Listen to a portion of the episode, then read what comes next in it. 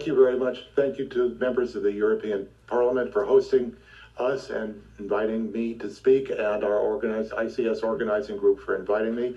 Uh, could have uh, we have the first slide? Good. It, it says it's. Oh, over. Okay. Uh, so I'm going to speak only very briefly and about something that I apologize in advance can be a little bit technical. I'm an epidemiologist. I'm used to being technical. My students have always complained that I'm technical, and I tell them, but it's science, and science is technical, and what can I do about that? Okay, next slide, please. So this is a somewhat complicated slide looking at studies of the Moderna vaccine. I'm skipping ahead to the Omicron era during the pre-Omicron era for the the, the variants of, of the virus. The, there's uh, many studies they show more or less the same thing, but it's much more clear and much more relevant to us now to look at what's happened in Omicron. And one can see in the uh, charts on the right, the vertical line in the middle is no efficacy uh, preventing infection. And you can see uh, each line in the, the different variants is time from after the vaccination or the, the last dose occurred. And you can see over time that the efficacies go down towards zero and in a few cases go below zero. The chart on the left shows what happens with four doses and it doesn't help.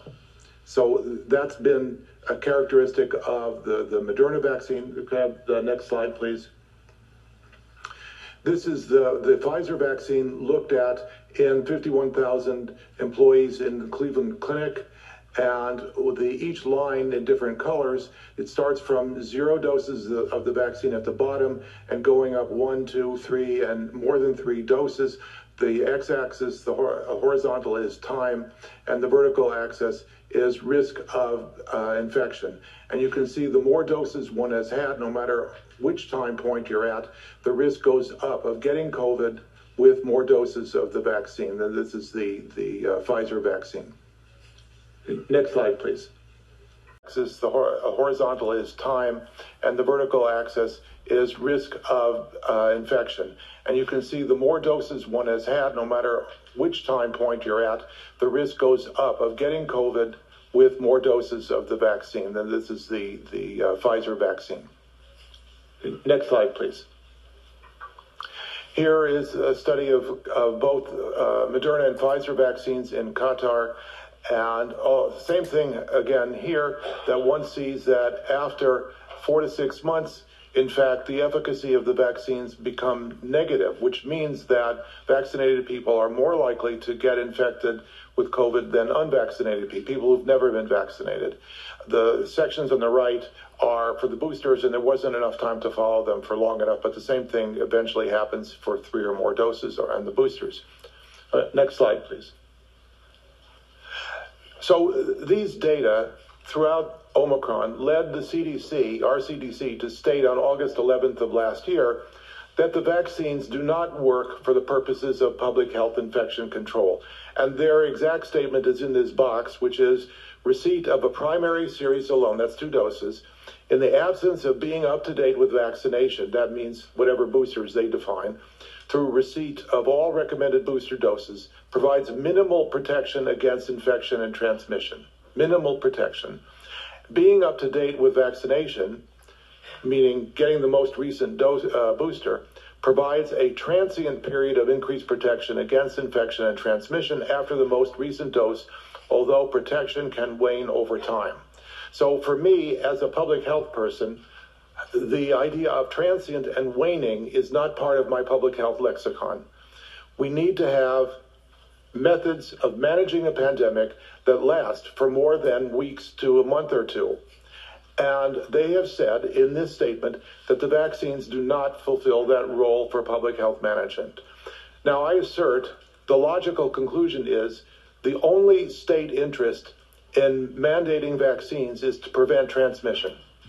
That whether or not they prevent severity of illness is not a state interest. The state can always build more hospitals if it needs to. The $150 billion that we spent doing the wrong thing could have been spent in the U.S. building more hospitals.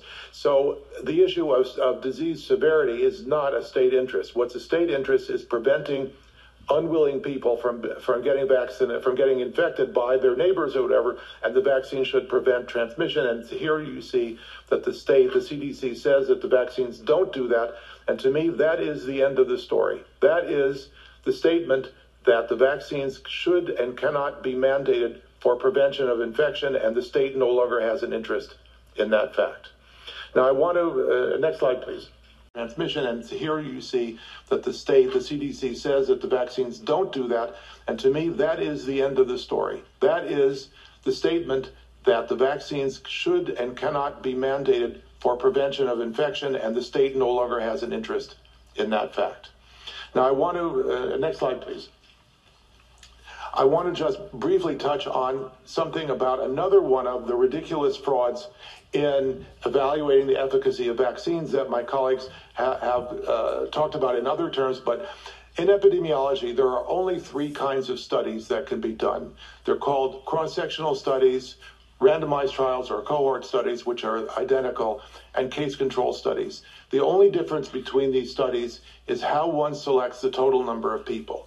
In a cross sectional study, you select a whole bunch of people and then you see whether they're cases or controls and whether they got vaccinated or not. In a cohort study or a randomized trial, you pick some a number who are exposed and a number who get the vaccine, a number who don't get the vaccine, and you see how many become cases, how many get infected. And in a case control study, you do the opposite. You pick the number of people who got infected and the number who didn't get infected, and you see in their history how many of them have been vaccinated in each group. Okay, next slide. In the randomized controlled trials, the analysis should be done by vaccine efficacy is one calculates the relative risk, which we've heard about, the bad parameter according to some, although as an epidemiologist, I kind of live with that, um, as one minus the relative risk. 100% minus the relative risk is the vaccine efficacy. However, in case control studies, case control studies cannot estimate relative risk. They estimate what's called an odds ratio, which may or may not be accurate for the relative risk, and they use one minus that for vaccine efficacy. Okay, next slide, please. So here is the original CDC publication of efficacy after the third dose uh, of the vaccine. They enrolled 4,094 patients. Uh, they excluded some, so they ended up with 2,900 patients, and then they class- classified them as to whether they were infected or not and vaccinated or not. By definition, that's a cross sectional study. But they didn't analyze it as a cross sectional study. This is the CDC. They analyzed it as a case control study. Uh, next slide, please. And they, they found a claimed vaccine efficacy of 82%, which sounds great. But in fact, the cases and controls in this are not infrequent, which means the odds ratio is a bad parameter to use. And they provided the actual data in the table from which one could calculate the relative risk, which I did here. And it shows that the, the actual vaccine efficacy in the study is 56%, not 82%. And astonishingly, the CDC has made this same error in almost every vaccine efficacy analysis that it's published in its in house journal, Morbidity Mortality Weekly Report. This is a systematic fatal flaw in every one of these publications. Uh, next slide, please. And I don't see how the CDC could get 50 plus professional authors, MDs, PhDs, public health people, authoring every one of these papers saying these absurd claims about vaccine efficacy when they've used the wrong methods that are fatally flawed. And this, to me, is one of the, the most egregious factors as why I don't believe the CDC for anything. We know it, it, it's a corrupted agency, as the FDA has been, and so on. We've seen this um, very obviously in the last three years. And I'm sorry to say that this is what my government has been doing, and um, it's made me have, give second thoughts to how I consider what the appropriateness of our government activities. So thank you very much for your attention.